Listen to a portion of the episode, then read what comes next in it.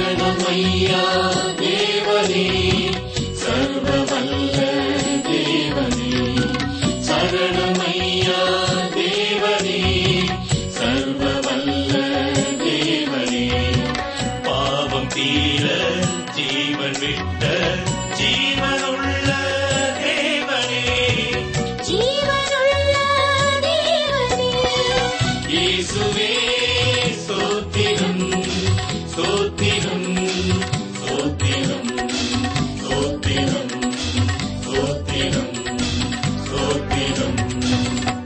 ஆராய்ச்சி அன்பர்களை வாழ்த்தி வரவேற்கிறோம்.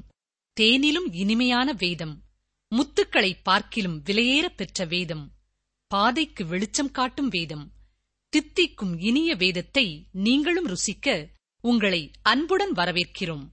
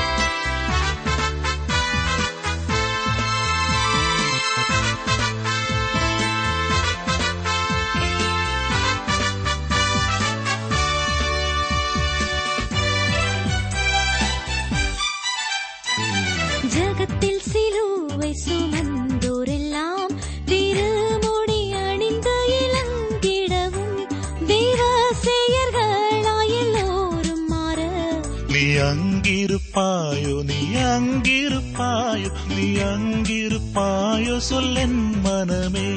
நான் அங்கிருப்பேனே நான் அங்கிருப்பேனே நான் அங்கிருப்பேனே சுவடே.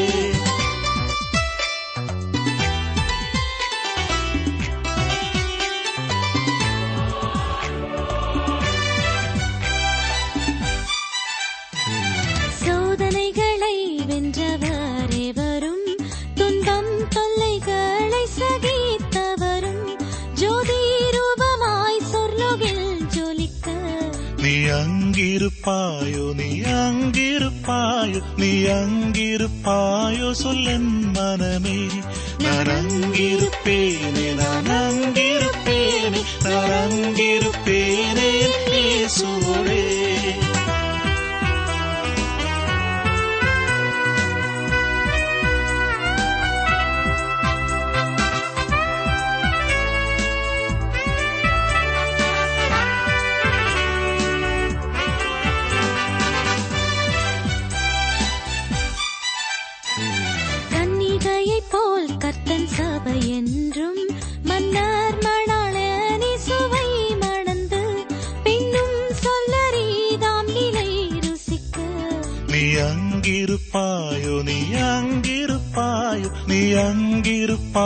அங்கிருப்பாயோ சொல்லென் மனமே. நான் அங்கிருப்பேனே நான் அங்கிருப்பேனே நான் அங்கிருப்பேனே இயேசுவோடே. நான் அங்கிருப்பேனே நான் அங்கிருப்பேனே நான் அங்கிருப்பேனே இயேசுவோடே. இன்றைய நிகழ்ச்சி உங்களுக்கு பிடிச்சிருந்துச்சுன்னா உடனே எங்களுக்கு மிஸ் கால் கொடுப்பீங்களா? அவளோடு காத்திருக்கிறோம். இந்த வாரம் பரிசு வெல்லும் நேயர் நீங்களா கூட இருக்கலாமே.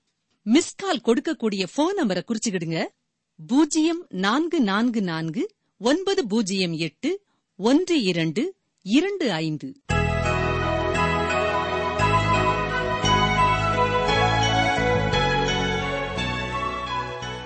கிறிஸ்துவுக்குள் பிரியமானவர்களே இந்த நாட்களிலே நாம் அப்போஸ்தலனாகிய பேதர் எழுதின இரண்டாவது நிருபத்தை கற்று வருகிறோம். கடந்த நிகழ்ச்சியிலே நாம் பார்த்த இரண்டு பேதர் முதலாம் அதிகாரம் பதிமூன்று பதினான்காம் வசனங்களை ஒருமுறை கூட நாம் சிந்தித்து இன்னும் சில வசனங்களை சிந்திப்போம். இரண்டு பேதிரு முதலாம் அதிகாரம் பதிமூன்று பதினான்காம் வசனங்களை வாசிக்கிறேன். நம்முடைய கர்த்தரா இயேசு கிறிஸ்து எனக்கு அறிவித்தபடி நான் என் கூடாரத்தை விட்டு போவது சீக்கிரத்தில் நேரிடும் என்று அறிந்து இந்த கூடாரத்தில் நான் இருக்கும் அளவும் உங்களை நினைப்பூட்டி எழுப்பிவிடுவது நியாயம் என்று எண்ணுகிறேன். இங்கே பேதர் சொல்லும் ஒரு முக்கியமான உண்மை என்னவென்றால் இயேசு கிறிஸ்து இந்த உலகத்திலே இருந்த காலத்திலேயே பேதர் எப்படி தன் கூடாரத்தை விட்டு சீக்கிரமாக செல்லப் போகிறார் என்பதை முன் அறிவித்திருந்தார். இதைத்தான் யோவான் எழுதின சுவிசேஷம் இருபத்தி ஓராம் அதிகாரத்தின் பின்பகுதியிலே நாம் வாசிக்கிறோம். இயேசுவை மறுதளித்த பேதுரு மனம் கசந்து அழுதார். ஆனாலும் இயேசுவின் உயிர்த்தெழுதலுக்கு பின் பழையபடி மீன் பிடிக்கும் பணிக்கே சென்று விட்டார். ஆனால் தன்னுடைய அழைப்பை மறந்து பின்வாங்கி போயிருந்தாலும் ஆண்டவராகிய இயேசு கிறிஸ்து அதை நினைப்பூட்டும்படியாக அவரை தேடி வந்தார். நிகழ்ச்சியை கேட்டுக்கொண்டிருக்கிற எனக்கு அருமையான சகோதரனே சகோதரியே இன்றைக்கும் ஒரு குறிப்பிட்ட காலத்திலே நாம் ஆண்டவருடைய வார்த்தைக்கு கீழ்ப்படிந்து நாம் அவரை பின் செல்ல நம்மை அர்ப்பணித்திருந்தும் மீண்டுமாக பின்வாங்கி இருப்போம் என்றால் ஆண்டவர் நம்மை தேடி வந்து தமது அழைப்பையும் நமது அர்ப்பணிப்பையும் நினைவுபடுத்தி தொடர்ந்து நாம் செய்ய வேண்டியதை சொல்லிக் கொடுக்கிற ஆண்டவராயிருக்கிறார் ஒருவேளை இந்நாட்களிலே கூட ஆண்டவர் இதை குறித்து உங்களோடு பேசிக் கொண்டிருக்கக்கூடும். எனக்கு அருமையான மகனே மகளே ஒரு காலத்திலே எவ்வளவு தூரம் நீ என்னை நேசித்தாய்? எனக்காக நீ எப்படி செயல்பட்டாய்? ஆனால் இன்று உன்னுடைய வாழ்க்கை ஏன் இப்படி இருக்கிறது? நீ மீண்டுமாக வா நான் உன்னை புதுப்பிக்கிறேன் என்று அழைத்துக் கொண்டிருக்கிறார். பேதனுடைய வாழ்க்கையிலே அவர் இரத்த சாட்சியாக மறிக்கப் போகிறார் என்பதை கூட இயேசு ஏற்கனவே தெளிவுபடுத்தியிருந்தார். எனவே தனது மரண சமயத்திலே மரணத்தை எதிர்பார்த்தவராக மரணத்தை குறித்த எந்த பயமும் இல்லாமல் சரீரத்திலே வாழ்வதை குறித்து சொல்லும் பொழுது அவர் தனது கூடாரம் என்று சொல்லுகிறார். வேத புத்தகத்திலேயே குறிப்பாக இரண்டு பேதரு நிறுவத்திலே இந்த பகுதி ஒரு முக்கியமான பகுதியாகும். பேதர் எழுதின இரண்டாவது நிறுவத்தை பேதருவின் இறுதி பாடல் என்று அழைக்கிறார்கள். அதாவது மரணப்படுக்கையிலே அவர் கூறின முக்கியமான வார்த்தைகள் என்று சொல்கிறார்கள். பொதுவாகவே மனிதர்கள் மரணப்படுக்கையிலே இருக்கும் பொழுது இதுவரை கூறாத முக்கியமானவைகளை கூறுவார்கள் என்று யாவருமே எதிர்பார்க்கிறார்கள். அது மட்டுமல்ல பிரியமானவர்களே வேத வசனமும் மரணப்படுக்கையிலே கூறிய காரியங்களுக்கு முக்கியத்துவம் கொடுக்கிறதாக இருக்கிறது. வேதத்திலிருந்து சில உதாரணங்களை உங்களுக்கு நினைப்பூட்ட விரும்புகிறேன். ஆதியாமம் பத்தொன்பதாம் அதிகாரத்தை பார்ப்போம் என்றால் அங்கே ஒரு அற்புதமான நாடகம் போன்ற காட்சியை நாம் வாசிக்கிறோம். யாக்கோபு தன்னுடைய பனிரண்டு புத்திரர்களையும் தன்னை சுற்றி நிற்கும்படியாக செய்து அவர்களுடைய எதிர்காலத்தை குறித்த தீர்க்க தரிசனங்களை உரைக்கிறார். அன்று அவர் என்ன கூறினாரோ அது அப்படியே ஒவ்வொருவருடைய வாழ்க்கையிலேயும் நிறைவேறியது. மோசையை தொடர்ந்து இஸ்ரேல் ஜனங்களை வழிநடத்த பொறுப்படுத்த யோசுவா தன்னுடைய வாழ்க்கையிலையும் அதே போல தான் மரணத்திற்குள்ளே கடந்து போவதை உணர்ந்தபடியினாலே இஸ்ரேல் ஜனங்களை அழைத்து தன்னுடைய சாட்சியை சவாலாக வைக்கிறார். அவர் அங்கே என்ன சொன்னார் தெரியுமா? யோசுவா இருபத்தி நான்காம் அதிகாரம் பதினான்கு பதினைந்தாம் வசனங்களை வாசிக்கிறேன். ஆகையால் நீங்கள் கர்த்தருக்கு பயந்து அவரை உத்தமமும் உண்மையுமாய் சேவித்து உங்கள் பிதாக்கள் நதிக்கு அப்புறத்திலும் எகிப்திலும் சேவித்த தேவர்களை அகற்றிவிட்டு கர்த்தரை சேவியுங்கள். கர்த்தரை சேவிக்கிறது உங்கள் பார்வைக்கு ஆகாததாய் கண்டால் பின்னே யாரை சேவிப்பீர்கள் என்று இன்று தெரிந்து கொள்ளுங்கள். நதிக்கு அப்புறத்தில் உங்கள் பிதாக்கள் சேவித்த தேவர்களை சேவிப்பீர்களோ? நீங்கள் வாசம் பண்ணுகிற தேசத்து குடிகளாகிய எமோரியரின் தேவர்களை சேவிப்பீர்களோ? நானும் என் வீட்டாருமோவென்றால் கர்த்தரையே சேவிப்போம் என்றான். அருமையானவர்களே தொடர்ந்து நாம் அரசர்களின் வரலாற்றுக்குள்ளே கடந்து செல்வோம் என்றால் தாவீது ராஜா சாலமோனை அழைத்து சொல்கிறார். அதை குறித்து சொல்லும் பொழுது இந்த உலகத்திலே எல்லாரும் போகும் வழியிலே நானும் போகிறேன் என்று மரணத்தை குறித்து மிக சாதாரணமாக அவர் பேசுகிறார். ஆம் அருமையானவர்களே இறுதி நேரத்திலே சொல்லப்படும் வார்த்தைகள் முக்கியமானதாக கருதப்படுகிறது. பழைய ஏற்பாட்டிலே மட்டுமல்ல புதிய ஏற்பாட்டிலேயும் எருசலேம் நகரத்திலே இயேசு கிறிஸ்து சிலுவையிலே அடிக்கப்பட்டு மரணத்தை சந்திக்கும் முன்னதாக தன்னுடைய கடைசி போஜனத்தை தன் சீஷர்களோடு கூட அவர் ஆசரிக்கிறார். அங்கே அவர் பேசிய வார்த்தைகளும் மிக முக்கியமானவைகளாக எழுதப்பட்டிருக்கிறது. அவர் சிலுவையிலே மறித்து மகிமையோடு உயிர்த்தெழப் போகிறார். ஆனாலும் இறுதியாக அநேக சத்தியங்களை தன் சீடர்களுக்கு கொடுத்தார். அப்போஸ் நாய பவுலும் தீமோத்தேக்கு எழுதின இரண்டாவது கடிதத்திலே தன்னுடைய கல்லறை வாசமாக இவ்வாறு எழுதி வைத்துச் செல்கிறார். இதுதான் அவரது இறுதியான வார்த்தைகள். பாருங்கள் இரண்டு தீமோத்தேயு நான்காம் அதிகாரம் ஆறு முதல் எட்டாம் வசனங்கள். ஏனென்றால் நான் இப்பொழுதே பானபலியாக வார்க்கப்பட்டு போகிறேன். நான் தேகத்தை விட்டு பிரியும் காலம் வந்தது. நல்ல போராட்டத்தை போராடினேன் ஓட்டத்தை முடித்தேன் விசுவாசத்தை காத்துக்கொண்டேன் இது முதல் நீதியின் கிரீடம் எனக்காக வைக்கப்பட்டிருக்கிறது. நீதி உள்ள நியாயாதிபதியாகிய கர்த்தர் அந்நாளிலே அதை எனக்கு தந்தருளுவார். எனக்கு மாத்திரமல்ல அவர் பிரசன்னமாகுதலை விரும்பும் யாவருக்கும் அதை தந்தருளுவார். சீமோன் பேதுருவும் தன் இறுதி வார்த்தைகளாக இந்த இரண்டாவது நிறுவத்தை எழுதும் பொழுது நான் என் கூடாரத்தை விட்டு போவது சீக்கிரத்தில் நேரிடும் என்று அறிந்திருக்கிறேன் என்று சொல்லுகிறார். அவரது வாழ்க்கையின் இறுதிக்கு வந்திருப்பதை அவர் அறிந்திருந்தார். பாரம்பரியம் நமக்கு கூறுவது என்ன அவர் தலைகீழாக சிலுவிலே அடிக்கப்பட்டார்.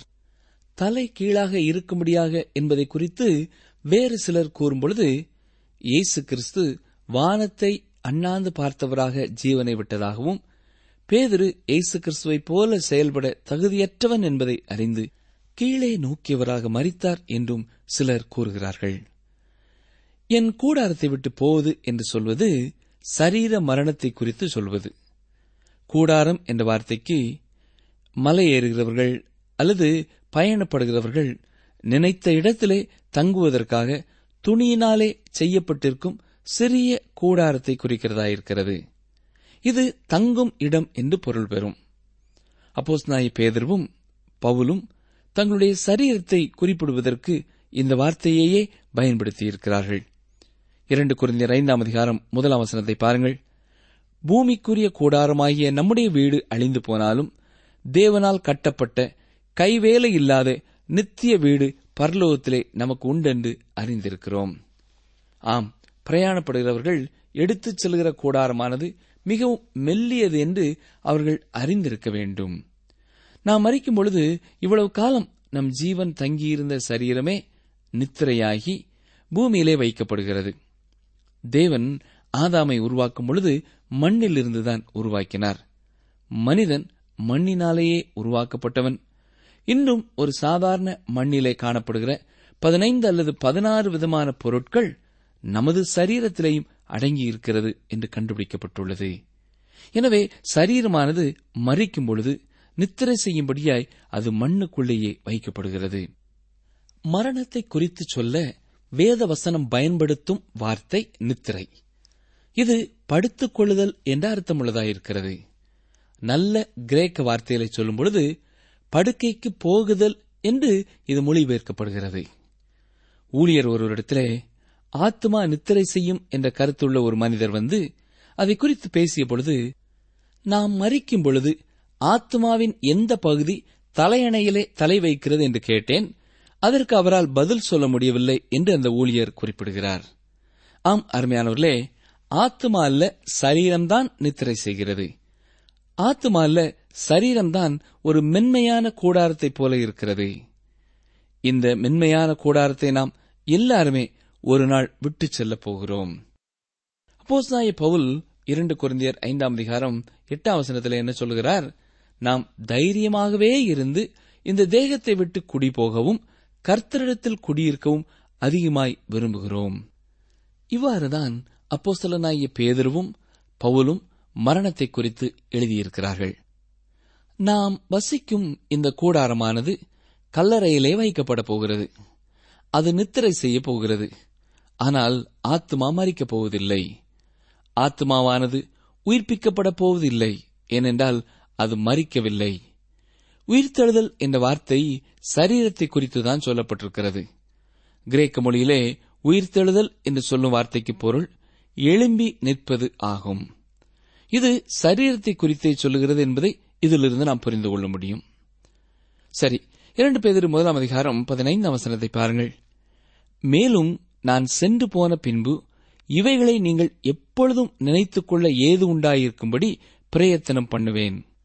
இந்த வசனத்திலே நான் சென்று போன பின்பு என்று அவர் சொல்லுகின்ற வார்த்தையானது பழைய ஏற்பாட்டிலே யாத்திரை செய்தலை குறித்து சொல்லப்பட்டிருக்கும் அதே வார்த்தை பயன்படுத்தப்பட்டிருக்கிறது.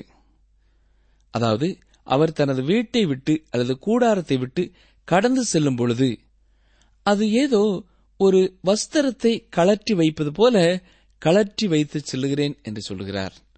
இதன் பொருள் என்ன? மரணமானது எல்லாவற்றையும் ஒரு முடிவிற்கு கொண்டு வரவில்லை. இஸ்ரவேல் மக்கள் எகிப்தை விட்டு வெளியேறி சென்றபொழுது எகிப்தியர்கள் அவர்களை முடித்து விட்டோம் அவர்களது வாழ்க்கை முடிந்து விட்டது என்று கூறினார்கள். ஆனால் அங்கே அது முடிவடையவில்லை. தொடர்ந்து இஸ்ரேவேல் ஜனங்கள் வனாந்தரத்தை கடந்து சென்றார்கள். வாக்குத்தத்தம் பண்ணப்பட்ட பூமியினுள்ளேயும் நுழைந்தார்கள். இந்த நாள் வரை எகிப்தியர்கள் அவர்களை விட்டு வைக்கவில்லை என்றுதான் சொல்ல வேண்டும். இங்கே அப்போஸ்தலனாகிய பேதர்வுக்கு மரணம் ஒரு யாத்திரையாகவே இருக்கிறது. அது ஒரு முடிவு அல்ல என்று தெளிவுபடுத்துகிறார். இவைகளை நீங்கள் எப்பொழுதும் நினைத்துக் கொள்ள வேண்டும் என்றும் சொல்லுகிறார் தனது மரணம் வருகிறது என்பதனாலே அவர் எப்பொழுதும் நினைவிலே வைத்துக் கொள்ள வேண்டிய காரியங்களை கூற விரும்புகிறார். அவ்வாறு அவர் முக்கியத்துவப்படுத்த விரும்பும் காரியம் என்ன? கர்த்தருடைய வார்த்தைதான். பேதிரை இங்கே ஞாபகப்படுத்தும் காரியங்களை புரிந்து கொள்வது கடினமாக இருக்கலாம். ஆனால் இந்த உலகத்திலே இரண்டு விதமான சக்திகள் இருக்கிறது. ஒன்று மையத்தை நோக்கி வரும் சக்தி. மற்றொன்று மையத்தை விட்டு வெளிப்புறம் நோக்கி செல்லும் சக்தி. ஒரு சிறிய பந்து இருக்கிறது என்று வைத்துக் கொள்ளுங்கள். அதை ஒரு சின்ன கயிற்றிலே கட்டி தலைக்கு மேலாக நாம் சுற்றும் பொழுது பந்தானது இந்த கயிற்றை இழுக்கிறது. இந்த கயிற்றிலிருந்து விடுபட்டு போகத்தக்கதாக அது எழுக்கிறது. ஆனால் மையத்தை நோக்கி வரும் சக்தி வித்தியாசமானது. அப்போஸ் பேதரு வேத வசனத்தை குறித்து உண்டான உணர்வினாலே ஏற்படக்கூடிய இந்த சக்திகளை குறித்தும் பேசுகிறார். மத்தியிலிருந்து வெளிநோக்கி தள்ளும் சக்தியானது நாம் வாழும் இந்த உலகத்திலிருந்து என்னையும் உங்களையும் வெளிநோக்கி தள்ள முயற்சிக்கும் சக்தியாயிருக்கிறது. மத்தியை நோக்கி இழுக்கும் அந்த இழுப்பானது என்னையும் உங்களையும் வசனத்திலிருந்து தூரமாக இழுக்கிறது. என்னை கேட்டுக்கொண்டிருக்கிற அருமையான சகோதரனே அருமையான சகோதரியே உலகத்தை விட்டு தன்னை நோக்கி இழுக்கும் சக்தி வேத வசனம் அது மட்டும்தான் நம்மை உலகத்தின் பழக்க வழக்கங்களிலிருந்து தூரமாக காத்துக்கொள்ள முடியும். குடிப்பழக்கத்திற்கு அடிமையாயிருந்த ஒரு சகோதரன் நமது வானொலி நிகழ்ச்சிகளை கேட்கும் பொழுது கூறிய காரியம் என்ன தெரியுமா? இந்த வார்த்தைகள் என்னை அந்த பாட்டிலிலிருந்து உலக வாழ்க்கையிலிருந்து தேவனை நோக்கி இழுக்கிறது என்று சொல்லுகிறார். அப்போஸ் நாய் பேதிரு ஏற்கனவே முதலாம் அதிகாரம் பத்தாம் வசனத்திலே சொல்லும் பொழுது உங்கள் அழைப்பையும் தெரிந்து கொள்ளுதலையும் உறுதியாக்கும்படி ஜாக்கிரதையாயிருங்கள் என்று குறிப்பிடுகிறார். அது மட்டுமல்ல நிற்கும் ஒரு உறுதியான அஸ்திவாரத்தை குறித்தும் நாம் அறிந்தவர்களாய் இருக்க வேண்டும் என்று விரும்புகிறார். வேத புத்தகமே நாம் நிற்கும் உறுதியான அஸ்திவாரம் என்று சொல்லும் பொழுது சிலர் கேட்கலாம் வேத புத்தகம் எப்படி உண்மையாக கர்த்தருடைய வார்த்தையாக இருக்க முடியும் என்று கேட்கலாம். இதற்கான பதிலைத்தான் அவர் தொடர்ந்து வரும் வசனங்களிலே சொல்லுகிறார். இரண்டு பேர் முதலாம் அதிகாரம் பதினாறாம் வசனத்தை பாருங்கள். நாங்கள் தந்திரமான கட்டுக்கதைகளை பின்பற்றினவர்களாக அல்ல அவருடைய மகத்துவத்தை கண்ணார கண்டவர்களாகவே நம்முடைய கர்த்தராகிய இயேசு கிறிஸ்துவின் வல்லமையையும் வருகையையும் உங்களுக்கு அறிவித்தோம். இது நாம் பார்க்க வேண்டிய ஒரு முக்கியமான பகுதி. வேத புத்தகம் பொய்யினாலான புத்தகம் அல்ல. வேத புத்தகம் மாயாஜாலங்களாலான கட்டுக்கதைகளை உள்ளடக்கியது அல்ல. வேத புத்தகம் சரித்திரம் நிறைந்த புத்தகம் உண்மைகள் அடங்கிய புத்தகம். உண்மையான மனதோடு கூட நீங்கள் பாவத்தை விட்டுவிட விரும்புவீர்கள் என்றால் அதை உங்கள் வாழ்க்கையிலே தேவன் உண்மையாக்குகிறார். உங்கள் கண்களை மறைக்கும் ஏதாவது ஒன்று இருக்கும் என்றால் மனதினாலே நீங்கள் பார்வையற்றவர்கள் அல்ல உண்மையாகவே பாவத்தை விட்டுவிட நீங்கள் விரும்பவில்லை என்றுதான் அர்த்தம். உண்மையாகவே பாவத்தை விட்டுவிட நீங்களும் நானும் விரும்பும் பொழுது வேத புத்தகத்தை நம்முடைய வாழ்க்கையிலே தேவன் உண்மை உள்ளதாய் மாற்றுகிறார். அவரது மகத்துவத்தை கண்ணார கண்டவர்களாகவே என்று சொல்கிறார். இதை வாசிக்கும் பொழுது ஒருவேளை அப்போஸ் நாயி பேதிரு இயேசு கிறிஸ்து வல்லமையோடு வருவதை எப்பொழுது பார்த்தார் என்று நீங்கள் நினைக்கலாம். மறுரூபமலையிலே இயேசு கிறிஸ்து மறுரூபமான காட்சியை கண்ணாலே கண்ட பேதிரு அதை குறித்துதான் இங்கே எழுதுகிறார். இரண்டு பேதிரு முதலாம் அதிகாரம் பதினேழாம் வசனத்தை வாசிக்கிறேன். இவர் என்னுடைய நேசகுமாரன் இவரிடத்தில் பிரியமாயிருக்கிறேன் என்று சொல்லுகிற சத்தம் உன்னதமான மகிமையிலிருந்து அவருக்கு உண்டாகி பிதாவாகிய தேவனால் அவர் கனத்தையும் மகிமையும் பெற்றபோது. அடுத்த வசனம் பாருங்கள். அவரோடே கூட நாங்கள் பரிசுத்த பருவத்தில் இருக்கையில் வானத்திலிருந்து பிறந்த அந்த சத்தத்தை கேட்டோம். ஆம் இங்கே பார்க்கிறபடி தெளிவாக மறுரூபமாகுதலின் அனுபவத்தை தான் சொல்லுகிறார். இந்த நிகழ்ச்சியின் முக்கிய கருத்தை நாம் தெரிந்து கொள்ள வேண்டியது அவசியம் பெரியமானவர்களே. மத்திய எழுதின சுவிசேஷம் பதினாறாம் அதிகாரம் இருபத்தி எட்டாம் வசனத்திலே இயேசு என்ன கூறினார்? இங்கே நிற்கிறவர்களில் சிலர் மனுஷகுமாரன் தம்முடைய ராஜ்யத்தில் வருவதை காணும் முன் மரணத்தை ருசி பார்ப்பதில்லை என்று மெய்யாகவே உங்களுக்கு சொல்கிறேன் என்றார். இந்த வசனத்தினாலே சிலர் தேவனுடைய ராஜ்யம் அப்பொழுதே உறுதியாக ஸ்தாபிக்கப்பட்டு விட்டது என்று சொல்கிறார்கள். நமது வேத புத்தகத்திலே இந்த அதிகாரம் முடிவது போல உள்ளது. ஆனால் மூல மொழிகளிலே எழுதப்பட்டிருக்கிற தோல் சுருளிலே அவ்விதமாக இல்லை. இந்த நிகழ்ச்சி தொடர்கிறது. தொடர்ந்து அடுத்த வசனம் என்ன சொல்கிறது பாருங்கள். ஆறு நாளைக்கு பின்பு இயேசு பேதுருவையும் யாக்கோபையும் அவனுடைய சகோதரனாகிய யோவானையும் கூட்டிக் கொண்டு தனித்து இருக்கும்படி உயர்ந்த மலையின் மேல் போய் அவர்களுக்கு முன்பாக மறுரூபமானார். அவர் முகம் சூரியனைப் போல பிரகாசித்தது. அவர் வஸ்திரம் வெளிச்சத்தைப் போல வெண்மையாயிற்று. இயேசு கிறிஸ்து மறுரூபமான இந்த காட்சி அவரது ராஜ்யத்தை குறித்த சிறிய வெளிப்பாடாய் இருக்கிறது. அவ்வளவுதான். மோசேயும் எலியாவும் இயேசு கிறிஸ்துவோடே பேசுகிறவர்களாக அவர்களுக்கு காணப்பட்டார்கள். பழைய ஏற்பாட்டிலே இருக்கும் நியாயப்பிரமாணத்தின் பிரதிநிதியாக மோசேயும் பழைய ஏற்பாட்டின் தீர்க்கதரிசிகளின் பிரதிநிதியாக எலியாவும் காணப்பட்டார்கள். அவர்கள் அங்கே எதை குறித்து பேசிக் கொண்டிருந்தார்கள்? இயேசு கிறிஸ்துவனுடைய மரணம் மற்றும் உயிர்த்தெழுதல் பின்னர் பிதாவினுடைய பிரசனத்திற்கு போவதை குறித்துதான் பேசிக் கொண்டிருந்தார்கள். அது மட்டுமல்ல இயேசு கிறிஸ்துவின் இந்த மறுரூப காட்சியை பார்க்கக்கூடிய மூன்று சீடர்கள் அங்கே அவரோடு கூட இருந்தார்கள். அவர்கள் உயிரோடு இருந்த பரிசுத்தவான்களுக்கு பிரதிநிதியாக இருந்தார்கள். மோசேயும் எலியாவும் மறித்து போன பழைய ஏற்பாட்டு பரிசுத்தவான்களுக்கு பிரதிநிதிகளாக இருந்தார்கள். திருச்சபையானது அந்த காலகட்டத்திலே நிறுவப்படவில்லை. ஆனால் மறுரூப மலையிலே இருந்த அந்த மூன்று சீடர்களும் விசுவாசிகளின் ஐக்கியமாகிய திருச்சபையின் அடையாளமாய் இருந்தார்கள். அவர்கள் அப்போஸ்தலர்கள் என்று அழைக்கப்பட்டார்கள். எனவே அந்த மறுரூப காட்சியானது தேவனுடைய ராஜ்யத்தை குறித்த சிறிய ஒரு காட்சியை நமக்கு காட்டுகிறது. இந்த மறுரூப காட்சியை தொடர்ந்து இயேசு கிறிஸ்துவும் சீடர்களும் மலையிலிருந்து கீழே இறங்கி வந்தார்கள். அப்பொழுது பிசாசினாலே பிடிக்கப்பட்ட ஒரு பையனை ஒரு தகப்பனார் கொண்டு வந்ததை பார்த்தார்கள். மற்ற சீடர்களால் அந்த சிறுவனுக்கு உதவி செய்ய முடியவில்லை. சுற்றியிருந்த மக்கள் கூட்டம் சீடர்களை ஏளனம் செய்திருப்பார்கள். எனக்கு அருமையான சகோதரனை சகோதரியே அதுதான் இன்றைய நிலைமையும் கூட. தேவனுடைய ராஜ்யமானது தற்காலிகமாக நிறுத்தி வைக்கப்பட்டதாயிருக்கிறது. இயேசு கிறிஸ்து பிதாவின் வலது பார்சத்திலே இருக்கிறார். அவருக்கு முன்னாக கடந்து சென்ற பழைய ஏற்பாட்டு புதிய ஏற்பாட்டு பரிசுத்தவான்கள் அவரோடு கூட இருக்கிறார்கள். இங்கே பிசாசின் பிடியிலே இருக்கும் உலகத்திலே நாம் இருக்கிறோம். இந்த காரியத்தை குறித்து உங்களுக்கு சந்தேகம் இருக்கும் என்றால் செய்தித்தாளை வாசித்து பாருங்கள்.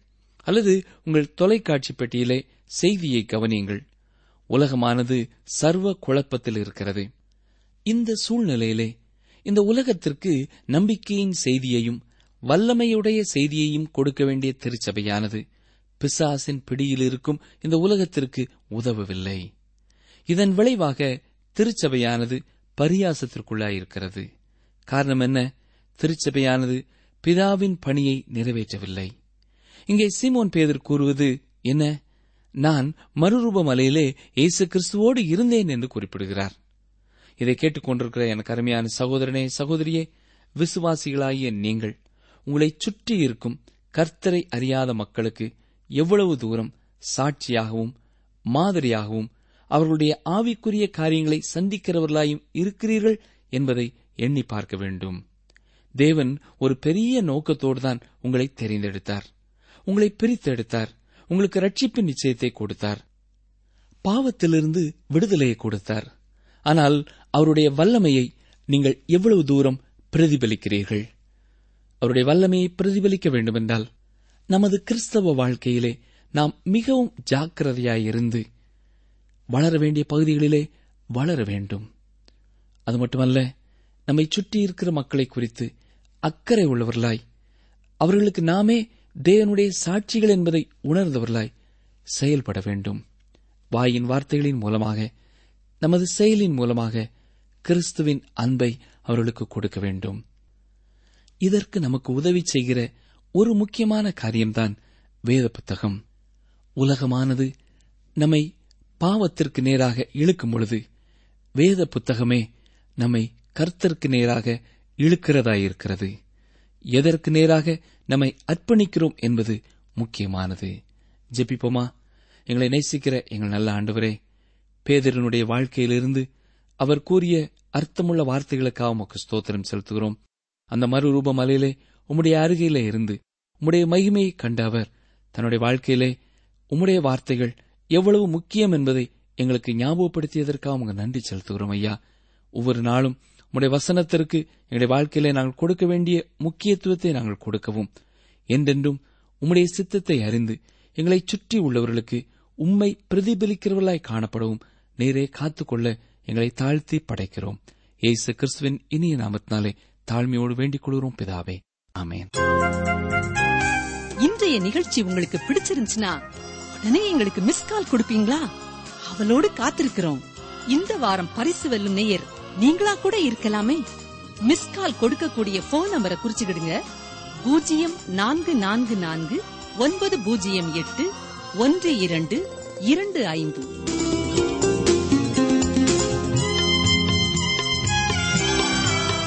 நீங்கள் தொடர்பு கொள்ள வேண்டிய எமது முகவரி வேத ஆராய்ச்சி டி டபிள்யூ ஆர் தபால் பெட்டி எண் நூற்று முப்பத்தி நான்கு திருநெல்வேலி இரண்டு தமிழ்நாடு. நீங்கள் எங்களுடன் தொடர்பு கொள்ள வேண்டிய தொலைபேசி எண் பூஜ்ஜியம் நான்கு நான்கு நான்கு ஒன்பது பூஜ்ஜியம் எட்டு ஒன்று இரண்டு இரண்டு ஒன்று zero triple four nine zero eight one two two one. எங்கள் இமெயில் முகவரி Tamil TTB at radio eight eight two dot com.